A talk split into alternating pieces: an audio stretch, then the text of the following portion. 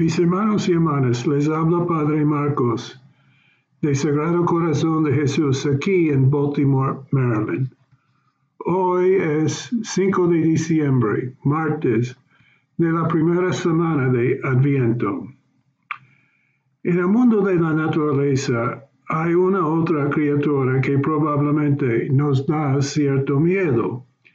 Si no es una serpiente, es una araña o un oso un tiburón o un escorpión. Nos asustan y les asustamos también. Si el pollo el pavo el cerdo el cordero subieron como los vemos, o sea, como nuestra próxima comida, estarían fugándose de nosotros constantemente. Ese temor fluye por mucho del mundo de la naturaleza.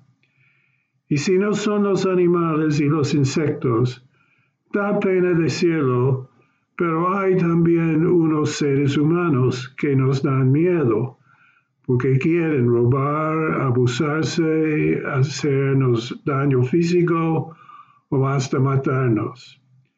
Y como resultado hay cerraduras para la casa y el carro. El alarma se pone, la lámpara de seguridad se prende. Muchos llevan una pistola o un líquido picante para echar en la cara o aprenden cómo defenderse. Y la policía da sus vueltas por las calles de las ciudades. Ese miedo no necesariamente es tan evidente, pero está ahí debajo de la superficie. Por eso la primera lectura hoy del profeta Es tan refrescante. Es una de mis favoritas. El lobo habitará con el cordero, la pantera se tumbará con el cabrito, el novillo y el león pasarán juntos, y el niño meterá la mano en el escondrijo de la serpiente. ¡Qué visión! de un mundo sin miedo. Y por poco uno grita, por favor, eso es demasiado para nuestro mundo tan fragmentado y lleno de temor. Jamás vamos a ver un día así. Quizás.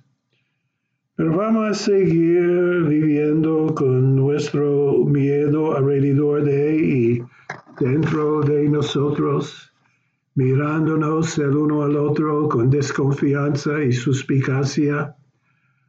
¿Dónde y cómo transformamos ese ambiente así?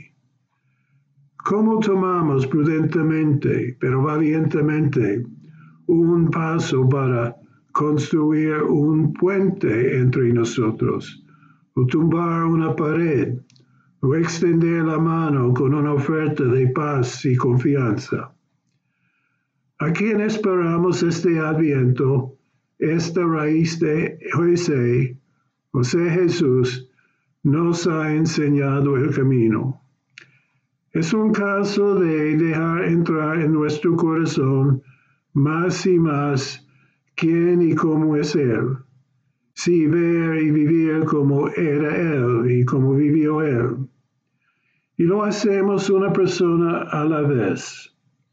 Esa próxima persona con quien nos encontramos.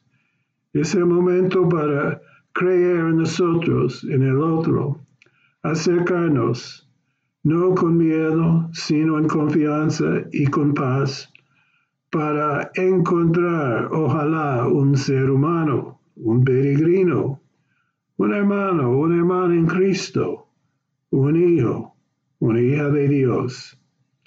Y eso seguramente es mucho mejor que la alternativa.